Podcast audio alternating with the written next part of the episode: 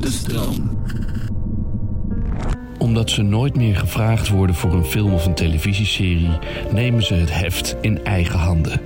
Dit is een gloednieuwe podcast van Halina Rijn en Carice van Houten. Nou, we zijn er weer. Dit is aflevering 6. We zijn over Zes? de hill. We zijn Oh over my de hill. God. Jij hebt iets van. Panther aangetrokken. Ik heb een, ik heb een vurige rode trui aan voor de, voor de luisteraar. En ik wil graag weten, ten eerste, Halina, je bent natuurlijk eh, terug uit LA. Je bent weer terug thuis. Dat is nu jouw nieuwe huis, New York. Hoe is dat? Ja, nou, ehm, ik moet wel zeggen dat ik het weer... Maar goed, dit verhaal heb jij ook al duizend keer gehoord. Maar ik ehm, ben altijd weer verscheurd als ik terugkom uit L.A. Omdat los van alle dingen die we vorige podcast hebben besproken... over de nadelen van Hollywood... en wat ik daar wel heel erg leuk vind... is gewoon dat er, dat er gewoon heel veel acteurs en artiesten... en creatieve mensen wonen die ik ken. En dat zijn natuurlijk ook heel vaak is import. Zoals ik bedoel, jij ging er ook heen laatst. Dan ga je toch niet naar New York voor je werk, zeg maar. Snap je? Omdat als je meetings wil doen en zo, dan ga je daarheen. Dus er zijn zoveel tijdelijk eventjes mensen die ik dan ken, dat ik dan toch. Ja, dat klinkt gek, maar hier heb ik meer vrienden waar je rechtop moet zitten met een stropdas om en een diner moet doen. Maar daar heb ik meer vrienden waar je op de grond kan liggen. En snap je wat ik bedoel? En een beetje ja, ja, kan er zijn ook meer acteurs. Bij jou, waar je nu bent, Ja. zijn natuurlijk meer makers en producenten en een soort van intellectuelen. Inderdaad, LA is gewoon ja, een bijeengeraapt zooitje hippies en acteurs. Exact. En hier ken ik dan ook, eh, ja, ken je gewoon ook mensen die inderdaad, precies- wat je zegt, die misschien meer eh, in de financiële sector van onze industrie zitten. Maar dat is een heel ander dynamiek. Dus ik, moet ik moet dan wel weer heel erg wennen. Zodra ik hier ben, ben ik weer helemaal alleen. Dus zeg Ja. maar, zodra ik in LA aankom, heb ik meteen, laten we zeggen, er wonen ook best wel veel Nederlanders eh, uit onze sector in LA. Ja. En eh, dus dan krijg ik meteen, heb ik wel acht, laat me zeggen, uitnodigingetjes als ik in LA aankom. Snap je van, hey, heb je zin om thee te drinken? Zullen we even dit doen? Hier, Ja. zodra ik aankom, is het gewoon stilte. Ja. Gewoon nee, maar je kan natuurlijk. Je, je kan daar vrienden lummelen, kunnen daar niet lummelen, kunnen niet urenlang lekker gaan hiken of ergens. Dat is natuurlijk niet. Je moet daar gewoon werken om te overleven. Dus je, moet, je, hebt, je hebt mazzel als je iemand een keer, als iemand een gaatje heeft waar je in kan vallen. En jij, hoe eh, staat bij jou de vlag? Hangt de vlag Ja, erbij? ik, heb, ik denk dat ik echt last heb begin te krijgen van eh, climate anxiety. Ik bedoel, dit wordt nu een beetje een eh, ongoing verhaal. Maar dat is voor mij, ik ben, ehm, ja, ik, ik, nou ja, zoals ik al eerder, je hebt al gemerkt natuurlijk dat ik behoorlijk ben ingedoken. En ik heb ook echt het gevoel dat voor mij zo'n life-changing event is geweest. Dat ik naar zo'n lezing ben gegaan. Ik zie alles op een andere, met een andere bril. En dat kan ook heel verlammend werken. Dus ik moet heel erg de, de balans zoeken van waar, hoe kanaliseer ik mijn woede en mijn onmacht? En waar kan ik nog iets, product, eh, iets, iets ehm, ja, constructiefs vinden? Waar kan ik nog ehm, ja, mijn energie. Waar, waar kan ik zeg maar naar, naar de buitenwereld toe ook een soort positiviteit nog eh, uitstralen? In plaats van iemand die alleen maar gewoon alleen maar aan het roepen is: wake the fuck up. Ik heb een positieve klimaattip. Je kunt dus een, eh, zo'n ehm, douchekop kopen bij een bepaald bedrijf. En dan kun je dus eh, normaal eh, gebruikt een mens 119 liter water per dag. Maar nu kan je dan 24 liter besparen. Nou, ik heb al zo'n douchekop, want in New York, ik heb gewoon, ik heb douche met één druppel. Het valt af en toe om de minuut een druppel Oh uit. ja, is mijn douche. ik, ik ga ook even een, een hele eh, grappige tip geven. Namelijk eh, vanuit het, ons Ja. thema spiritualiteit. Eh, dus eh, ik heb ook twee Mhm. zussen. Een eh, oude zus, heel stokoude zus. Nee, helemaal niet, maar 2,5 jaar oude zus. En uh, ouder dan ik ben zus. En een vijf jaar jongere dan ik ben zus. Esther en Leonora geheten. Mijn zusje Esther heeft een camping. Die heet Camping Buitenland. Ik ga even hardcore reclame voor maken. Dat is echt mijn lievelingsplek op aarde. Ik probeer jou daar ook al jaren naartoe te krijgen. Ik denk dat jij dat echt super leuk vindt. Ehm, het, het is niet een camping met, met, zoals je denkt, met modder en zo. Tenminste, dat is wat ik van een camping denk. Maar het is echt een plek met allemaal door architecten, jonge architecten ontworpen huisjes. Het heeft een natuurlijke bron met een prachtig meer. Nou, anyway, het is super magisch. En zij gaan daar nu met z'n tweeën retraites organiseren. eh, van een paar dagen. eh, waarin je dus op een hele nuchtere manier. Eh, ja, een beetje ja, kennis kan maken met die spiritualiteit in jezelf, zeg maar. En dan heb ik nog even twee hele banale tips. Wil je die ook horen? Die niets met het thema te maken hebben. Oké. Ja, joh, kom. Dus ik was in LA, dat is toch de stad van, van, van de uiterlijkheden en de showbusiness en de glitter en de glamour. En dan moest ik natuurlijk ook weer in, in jurkjes aan en zo en eh, heel onzeker. Toen dacht ik, oh, dat moet ik ook nog zeggen, heb ik ook in anti-glamour al gezegd. Twee tips. Eh, ik ben heel onzeker over mijn benen, gek genoeg, ik weet, whatever, maar doet er niet toe, maar is gewoon zo. En twee tips over benen. A, als je hele witte benen hebt, zoals ik, als melkflessen zijnde, met, met zwarte haren erop, dan wil je daar misschien uh, uh, wat opsmeren, namelijk een goedje met glitters erin. Dus dan ga je gewoon naar de drogist, dat kost allemaal geen zak. En dan koop je een body lotion of een olie met een klein glittertje erin. Nou, dat is echt een top. Dan, zie je, dan lijkt het mm. eigenlijk alsof je een panty aan hebt zonder dat je een panty aan hebt. Je voelt je minder naakt, je voelt je prettig. En dan heb ik nog een tip. Dat doe ik ook altijd op het toneel. Zelfs, want dat, op het toneel zie je namelijk niet dat je het draagt. Uh, huidskleurige netpanties. Dus uh, net, is dat het woord, Car? Ja, dat is echt een ding van jou. Net, een visgraat. Ja, ja een net kou... Nee, visgraat, ja. Nee, niet visgraat. Nee, de visgraat, dat is wat iedereen in zijn, nou, in ieder geval zo'n panty met... Ja, hoe zeg je dat? Als een net dus eigenlijk. Visnet, Vis, visnet, visnet, dat visnet. is het. En uh, ja, precies, oh mijn god. Maar Beyoncé kwam daar ooit mee op, op de proppen. Uh, en, en nu is, heeft Taylor Swift mm -hmm. bijvoorbeeld weer net een groot concert gegeven. Moet je maar eens opletten. Al die vrouwen hebben de hele tijd visgraatpanties aan. Zullen we het hoofdthema gaan be be bespreken? Yes. Daarvan? Um, dat vind ik een heel goed idee. En dat is uh, spiritualiteit in de breedste zin van het woord, zou ik willen zeggen. Toch? Heb je iets met spiritualiteit? Nou, Denk jij ja, dat er joh. iets is? Dus mijn hele opvoeding is, is, is, alleen maar dat geweest, zo'n beetje. Ik heb wel een andere achtergrond natuurlijk, maar ik ben wel gevoelig voor alles wat spiritualiteit uh, is en heet. En ja, ik, ben, ik heb daar ook wel een paar, ben ook wel een paar keer goed de mist mee gegaan. Ja, vertel daar eens wat meer over. Ik ben al heel veel bij waarzeggers en bij mediums en bij kaartenleggers en I don't know what. Ik vind het, ik vind het ook een, een, uh, een, een event op zich. Het is niet zo dat jij dan altijd denkt: oh, dit gaat mij nu echt het antwoord geven. Je weet heus wel. Uh, ook, je relativeert het natuurlijk ook heel erg. Alleen ja, tegelijk, je kan erin gaan terwijl je eigenlijk een ander stemmetje hebt die zegt: Nou, dit is totale onzin. Maar, ja. want bijvoorbeeld, wat ik grappige verhalen vind, zijn die je hebt in Amerika heb je overal van die. Um, echt gewoon, nou, zoals in een film, een raam. En dan staat er op waarzegger, bij wijze van spreken. En er zit letterlijk een vrouwtje op een stoel achter. Weet je, het is niet dat je via via bij een of andere quasi-wetenschappelijke medium terechtkomt. Nee, dit is gewoon hardcore psychic.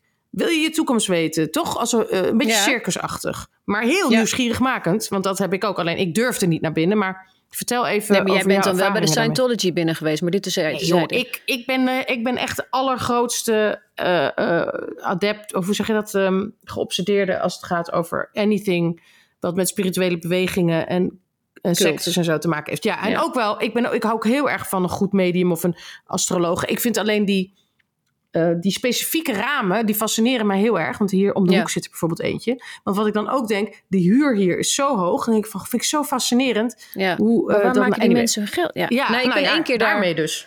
Ja. Twintig jaar geleden of zo alweer. Uh, toen was ik in L.A. in mijn eentje met een hele heftige jetlag. Dus dan, daar, daar ben ik sowieso altijd een beetje van de leg van. En dan helemaal ontworteld voel ik me dan. Dat voelt iedereen zo blijkbaar. Maar ik, ik, ik heb er heel veel last van. En ik was heel erg down. Ik had heel erg liefdesverdriet. En uh, ik was in mijn eentje, daar kende ook niemand. Kon ook niet naar Nederland bellen, want iedereen sliep al. En uh, toen ben ik gewoon van pure ellende gewoon zo'n zo'n plek binnengestapt uit nieuwsgierigheid en ook toch dat je denkt, ergens is er een percentage in je hoofd dat denkt, ja, maar misschien, je weet het maar nooit. Weet je wel, nooit niet geschoten, altijd mis. Dat soort van, als je, weet je, als je rock bottom hebt ge, gehit, dan denk je, ja, het kan niet veel slechter gaan, dus let's go. Nou, en ook um, letterlijk iemand waar je op dat moment, uh, hoe gek ook, uh, mee kan praten. Mee kan praten, Zoals, ja, exact. Want dat uh, was ja. zeker de reden dat ik binnenliep. Ik dacht, ik kan hier gewoon nu mijn verhaal doen. Ik hoef niet een afspraak te maken met een therapeut. Deze vrouw, is, haar deur is al geopend. Ik had ook gewoon een kledingwinkel binnen kunnen gaan of gewoon een café of whatever. Maar nee, ik wilde daarheen. En toen heeft die mevrouw mij nou, binnen, denk ik, 45 minuten 1000 dollar afhanden gemaakt. Ja, want dat is de scam. Dus toch heb jij mij toen ook uitgelegd dat hoe ze dat doen. Leg dat nog even uit. Ja, ik weet niet meer hoe het ging. Het ging gewoon, ze, ze, oh. luren je gewoon heel langzaam in met allerlei ja, trucjes en met, uh, hoe noem je dat ook weer? Niet cold reading, hoe heet dat nou? Ja, en, en als je zelf al vrij veel weggeeft, maar dat iemand daar dus uit iets uit, uit destilleert en vervolgens ben je veel meer aan het praten dan je denkt. Dus je geeft eigenlijk zelf al heel veel weg. Mm -hmm. Maar ze geven jou het gevoel van, dat zij dat zien.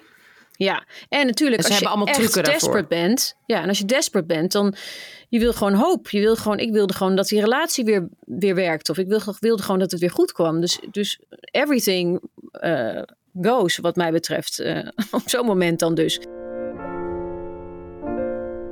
Volgens mij 45 minuten zat ik redelijk op één, nou, op één lijn. Had ik het idee dat ik haar nog wel kon volgen. Terwijl ik dacht, wauw, ze heeft letterlijk geen, geen tanden meer in de mond. Ze is alleen maar aan het roken. Ze heeft een hele vieze rok aan waar allemaal gaten, brandgaten in zaten. Dus ik zat ook wow. tegelijkertijd gewoon te kijken van, wat een vet personage is dit. Ja. En tegelijkertijd echt zo verdrietig en hopend dat ze me ging, dat ze me ging redden eigenlijk.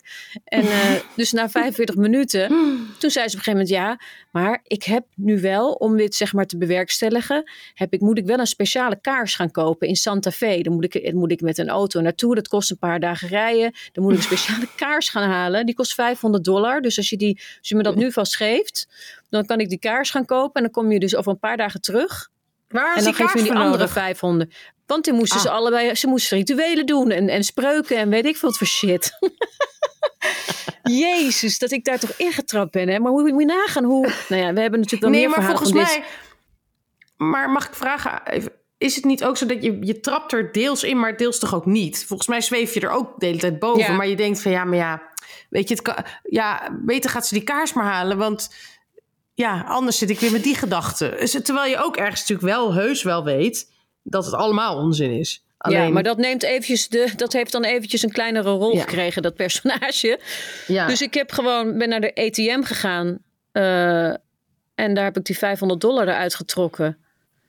Uh, wat ik ook, wat natuurlijk superveel geld is. En, en ik dat daar gegeven. En toen een paar dagen later teruggegaan en haar nog 500 gegeven. Ik weet niet eens meer hoe ik dat nou ja, het is ook niet goed gekomen dus. Um, maar toen dacht ik dat ik daar wel van had geleerd. Maar toen was ik dus in New York niet 15, 20 jaar later op straat lopend. Nou, je was er, je was er niet bij, maar ik vertelde oh, je onlangs, onlangs, ja, ja, ja. ja. En toen kwam er weer zo'n hele lieve, open man naar me toe. En ik was gewoon, ik stond letterlijk op een kruispunt, een soort van heel zoekend om me heen te kijken, denk ik. Uh, en ook weer een beetje gejetlagd en, en ontworteld. En, en, toch open en altijd toch het, het, het, goede, toch het goede in de mens zien. Dus ik denk, nou, er komt iemand naar me toe die, die ziet iets, die, heeft, die, die moet iets met mij. Natuurlijk ook een soort van, je kan ook zeggen, je vindt jezelf wel heel belangrijk dat je überhaupt denkt dat die man jou dat ziet nee. in jou, dat jij iets. Nou, ja. Ik, ik dacht gewoon, hij ziet een pijn in mij en die gaat hij nu verhelpen. Maar hij, hij, hij deed het zo subtiel, want ja, met alle kennis die ik heb, zou je toch zeggen, daar trap je niet nog een keer in. Maar hij deed het zo subtiel en hij had allemaal trucjes met kaartjes. En hij moest mijn moeders verjaardag op een briefje schrijven. En dat wist hij dan niet. En dan deed hij zijn hand open en zat het, haalde hij dat kaartje eruit. En dan stond er mijn moeders verjaardag op. Toen dacht ik, nou, hoe kan dat nou? Dat is wel echt knap. Dus toen had hij hem al. En toen uh, zei hij van, nou, hoeveel wil je geven? Mi minimaal is 200, medium is 400 en max is 600. Ik zeg, nou, uh, ik heb hier 20 euro. Mag ik hiermee beginnen? En toen, toen, en toen zei hij: Nee, maar ik moet. Uh, ja, er is ook nog een vloek. En er is iemand die, niet, die slechte bedoelingen met je heeft. Dus laten we even. Daar is de ATM-machine. En dan, was ik alweer. Ging ik alweer met, met, met, met, met mijn plasje naar de dokter. Het is een beetje, Jezus. ik zie het een beetje voor me als zie ik jou als kindje zitten en dat Sinterklaas zich voor je ogen verkleedt en dat je toch gelooft. Maar ik, moet, ja. ik wil je even iets zeggen in jouw voordeel nog. Want Mhm, ja, um, dank. dit is echt de scam van Manhattan. Ze hebben nu dus, dat zei ik al in een andere aflevering ook, ze hebben nu hele grote van die borden geplaatst om te waarschuwen hiervoor. Uh, omdat dit zulke heftige vormen aanneemt. En voordat jij dat had, heb ik het ook gehad, een paar weken daarvoor. En ik trapte er in eerste instantie ook in, omdat je gewoon denkt omdat je denkt, oh, misschien ken ik deze persoon wel. Snap je? Eerst, ik dacht eerst, oh, gaan we weer met het ouderdom thema. Maar ik dacht eerst, dit is waarschijnlijk iemand die ik moet kennen. Snap je? Iemand die ik al heb ontmoet, Mhm. maar die ik even niet herken. Want hij doet gewoon van, hey, hi. Ja, Weet je, ja. zo begint het. Het begint helemaal niet van, ik ben een waarzegger en ik ga je toekomst voorspellen. Nee, hij, hij gaat je er heel langzaam intrekken.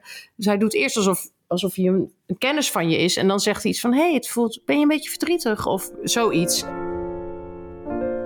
Ja, en in dit kader wou ik ook nog even een artikel aanhalen wat ik laatst las uh, van een generatiegenoot van ons, Christian Weits, als ik zijn naam goed uitspreek, in het NRC. Mhm. Deze jongen is precies van onze generatie en was ook zo opgevoed als ik. Dus heel spiritueel, maar nu duidelijk mega nuchter en gewoon een hele goede journalist. Ehm, maar hij schreef over dat hele fenomeen van, ik weet niet of jij daar ook bekend mee bent, ik neem aan van wel, van wat ook The Secret heet, het bestellen bij het universum. Dat is al zo oud als de wereld, Course of Miracles, Marian Williamson. Nou, daar heb je allerlei versies van. Het idee dat je dus, ehm, hè, dat je dus door, door je gedachten te sturen eigenlijk... Manifestatie. Ja, dingen kan manifesteren. Dus dat je kan denken, ik ben heel rijk en dan word je het ook. Hè? Even in de walgelijkste zin van het woord. En hij schreef daar zo een goed artikel over, omdat hij zelf dus heel nuchter is, maar wel degelijk. Dat is nu eenmaal deel van zijn DNA geworden. Dat, omdat hij altijd zo. Ja, dat heeft hij vanaf baby gehoord dat dat bestaat. Dus hij heeft het ook heel lang geloofd. Ook als kind, hij deed dat gewoon de hele tijd. Snap je? Dan wilde hij iets en dan ja, bedankte hij zeg maar dat hij het had. En dan kreeg hij het ook. Ja, dus hij, hij had gewoon zoiets ja, nou ja, oké. Maar nu zat hij dus heel erg op die influencerwereld. Want blijkbaar is dat nu op TikTok ook een hele rage. Maar dan gaat het alleen maar over. Ik wil in een grote villa wonen en ik wil uh, zulke soort kleren aantonen. Bij hem ging het er nog over van. Hij zei wel dat hij vroeger, dat is heel grappig aan het artikel ook, dat hij alleen maar dacht: ik wil gewoon een lekker wijf als vriendin. dat vond ik ook wel weer zo. Die ouders helemaal in een soort van wereldvrede, weet je wel. Maar hij, dus hij, hij kon daar wel heel goed over schrijven. Dat natuurlijk in onze moderne tijd is dat hele The Secret en het bestellen bij het universum is zoiets banaals. Uh, snap je? Dat is vervormd tot zoiets onzinnigs in mijn ogen. Want wie, wie weet, als er zo'n soort spirituele wet al zou bestaan, hè, dat je dingen kan mm. in je leven kan manifesteren, dan nog is er natuurlijk altijd zoiets als ja, dat, dat dat alleen maar werkt. Ik bedoel, wat, wat is dan uh, ziek worden? En wat is dan een, een auto-ongeluk krijgen? En wat is dan, snap je, hoe ga je dat verklaren? Begrijp je, mm. heeft diegene dat ook gemanifesteerd?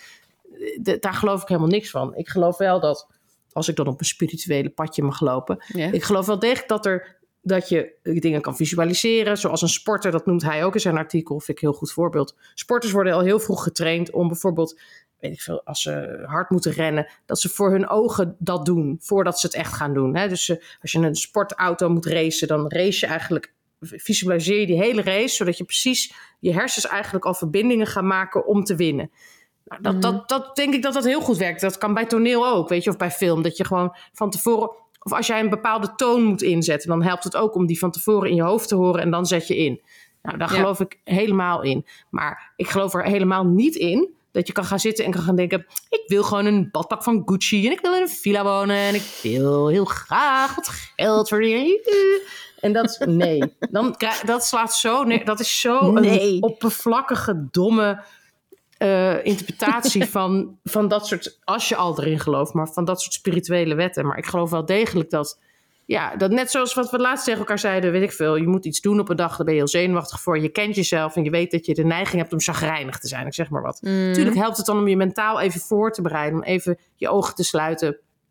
En even door je heen te laten gaan van... hé, hey, uh, waar kom ik, wat kom ik straks tegen en hoe ga ik daarop reageren? En dan kan je je hersenen een beetje zo daarvoor klaarmaken. Maar het leven is één groot chaos. Het is een totaal onvoorspelbare brei aan gebeurtenissen...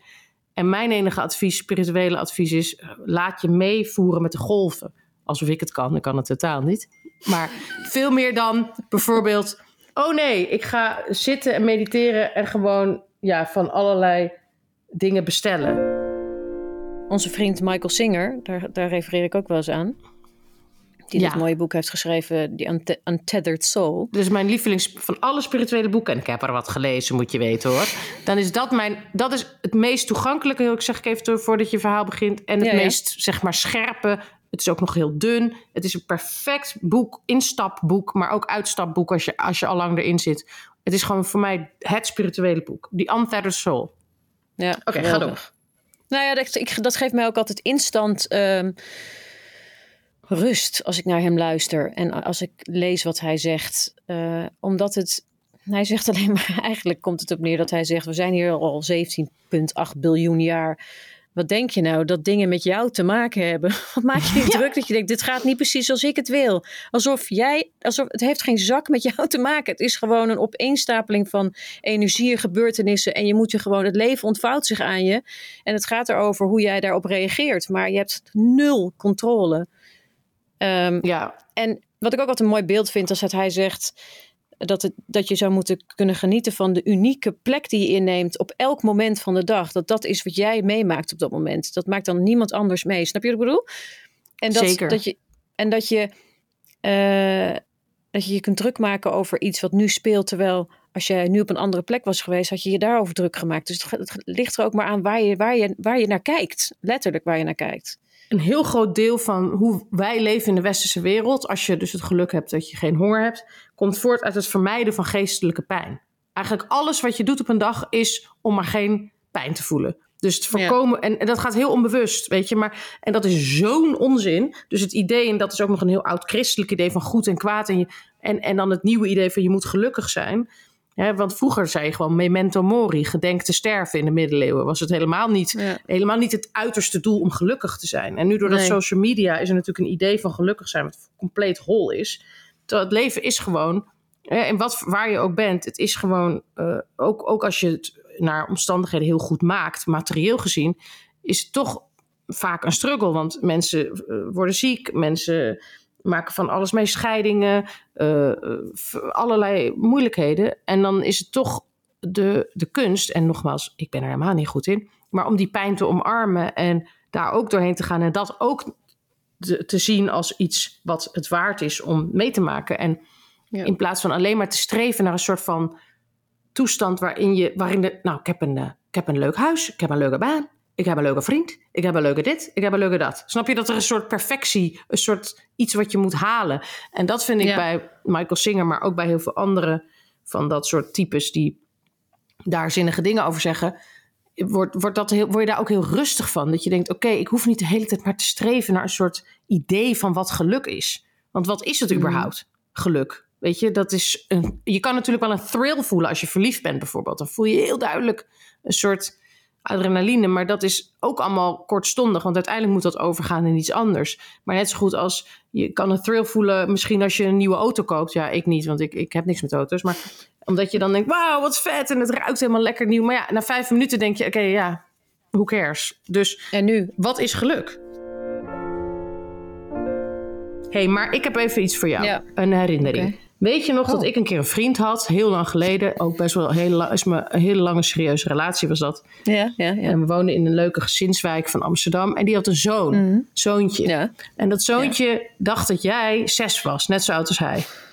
Weet je en dat nog? Was ik, en toen, en toen was ik 24 of zo. 44, nee, ik weet niet. Ja, wij waren heel jong, heel jong. Ja. Maar dat was zo lief. Hij was helemaal weg van jou, dat kindje. En toen zei hij op een gegeven moment, moest jij dan per se mee naar zijn kamer. Dan ging hij allemaal oh, dingen ja. laten zien. En toen zei, hij, wil je mijn hamster zien, zei hij. Ja, ja, zo lief. En jij was ook heel lief tegen hem. En jullie banden er erg over. En je ging met hem mee naar boven. En toen zei hij tegen jou dat hij Harry Potter aan het lezen was. Maar dat jij daar nog niet aan toe was. nee, zei hij, nee, maar het, het einde is wel pittig. Hij, was, wat ik, hij was zeven of acht of zo. Um, leuk bruggetje overigens. Goed bedacht. Ja, want dit is dus onze maar, tip van de week uh, voor onze, met onze partner Paramount Network. Zijn de Harry Potter films. Maar het is natuurlijk zo'n grote hype. Ik heb dus doordat ik destijds uh, uh, dus die relatie had. En heb ik toen heel veel voorgelezen uit Harry Potter. Vond ik wel heel erg leuk. Want voorlezen op zich is niet heel erg mijn ding. Ik ben er al anderhalve bladzijde wel redelijk klaar mee. Maar met die Harry Potter begon ik me er op een gegeven moment echt op te verheugen. Dus dat moet ik wel eerlijk toegeven. Dat ik daar best wel, um, ondanks dat ik van, hoe heet dat genre? Waar jij ook zo school in hebt Fantasy? gemaakt. Fantasy. Schuldig. Nee, school, waar jij Oh. school in hebt gemaakt. Daar heb ik dus niks mee, dacht ik. Maar door jou ben ik die hele Game of Thrones gaan kijken. Vond ik ook te gek. En dus die Harry Potter boeken ging ik dus voorlezen. Vond ik ook te gek. En die films, ja, ik snap wel dat mensen dat echt... Uh, vanavond is Harry Potter and the Chamber of Secrets om half negen. Morgen donderdag is Harry Potter and the Prisoner of Azkaban. Uh, ook om half negen. En dan heb je vrijdag Harry Potter and the Goblet Fire. Dat is ook om half negen. Superleuk. Kun, iedereen kan kijken met of zonder kinderen. En lekker je laten verdwijnen in die avonturenwereld.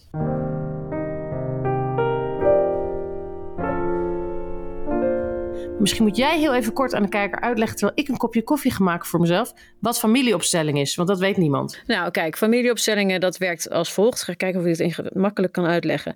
Uh, je komt met een, uh, met een probleem bij de therapeuten. Ik ga naar een specifieke plek. Dat ga ik nu niet meteen vertellen, want dan worden ze overstroomd door uh, aanvragen en ze zijn al zo druk. Um, waar ik heel erg in geloof, deze twee vrouwen. En daar kom je met een probleem. Met een issue waar je eigenlijk al jaren tegenaan loopt. Dus uh, een repetitief probleem. Dus ik val altijd op de verkeerde mannen. Of ik heb zo'n probleem met mijn moeder. Of ik, uh, ik kan geen verbindingen maken met mensen. Of ik loop altijd weg als het moeilijk wordt. Of whatever het is. In twee minuten schrijf je op wat dat terugkerende probleem is. En vanuit dat verhaaltje destilleren die, die, die, die therapeuten personages. Dus bijvoorbeeld uh, je vader, je moeder, je zusje, je broer de achtergrond van je vader, de achtergrond van je moeder, je werk, uh, een thema. Sommige mensen hebben een groot thema in hun leven, bijvoorbeeld alcohol of uh, verslavingen of eten, eetverslaving, whatever het is. En die stel je dan op. Dus je kiest mensen, uh, ogenschijnlijk heel ehm, onbewust, kies je mensen uit om, om, die, om die thema's of die, of die personen in je leven te representeren. Die worden begeleid door, um, door die therapeuten. En die zoeken dan naar een, naar constructieve um, ja, vorm om dit uh, anders te doen in het vervolg. Om, om te laten zien hoe je het uh, ook zou kunnen aanpakken. Ja, het klinkt een beetje vaag. Daar ben ik me zeer van bewust. Dus je ziet eigenlijk voor je ogen wat er zich in je hoofd afspeelt. Dus je zou het ook met poppetjes kunnen doen. Maar als het met levende mensen zijn, dan heeft dat heel veel impact.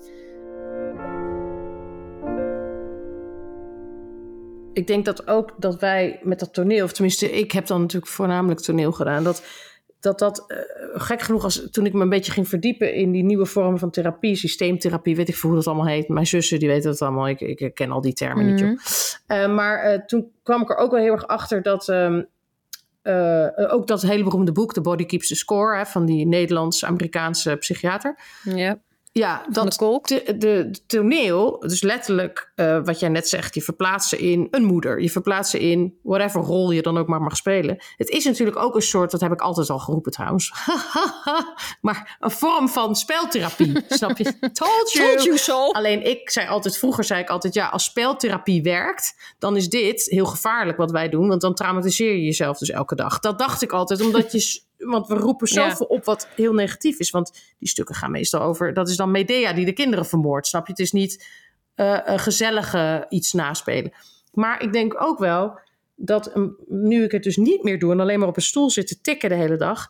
Ik voel gewoon dat ik het heel erg mis. En ik voel ook dat ik de scherpheid, en dat zal ook met ouder worden te maken hebben, maar ook weet ik zeker met dat ik dat deed, dat ik dus een plek had waar ik mijn emoties kon uiten, waar ik me kon inleven in anderen.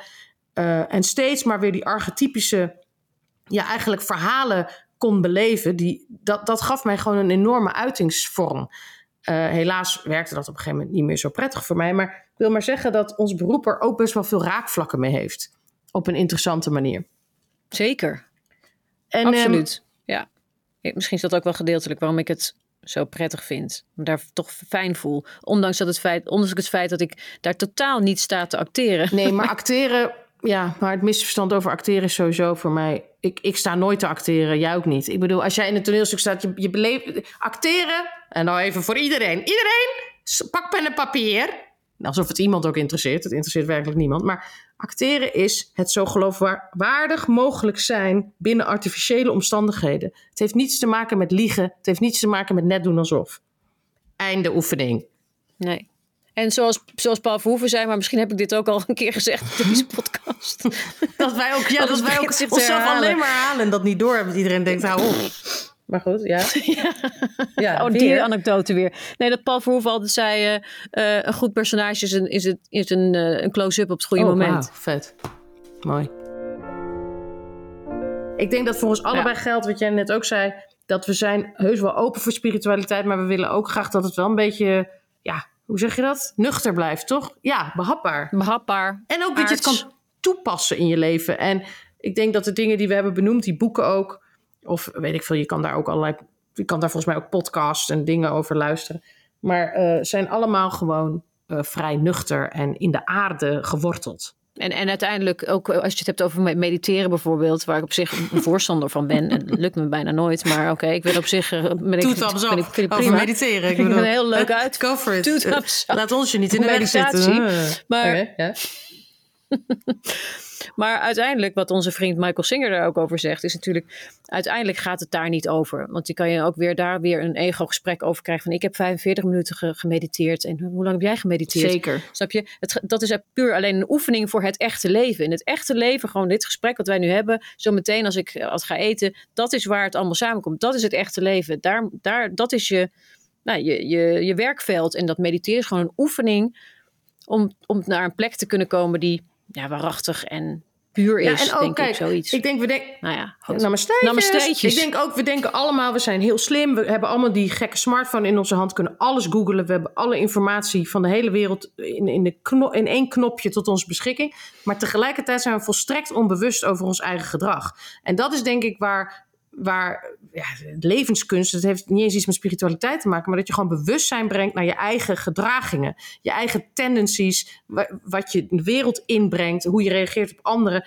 En dat is het enige waar je zeg maar een mate van controle over hebt. Niet wat er gebeurt, niet eh, alle grote gebeurtenissen, niet het milieu. Het enige waar je uiteindelijk controle over hebt, is hoe je erop reageert. Nou, jij kiest nu voor het actieve pad bijvoorbeeld daarin, maar dat geldt voor de kleinste dingen omdat je toch jezelf betrapt op bepaalde ja. gedachtepatronen die, ja, die je gewoon niet verder helpen. En dat is denk ik waarom spiritualiteit of whatever, therapie of whatever, voor, of voor een ander is het gaan sporten, uh, uh, goed voor is. Om bewustzijn te brengen naar je eigen gedragspatronen.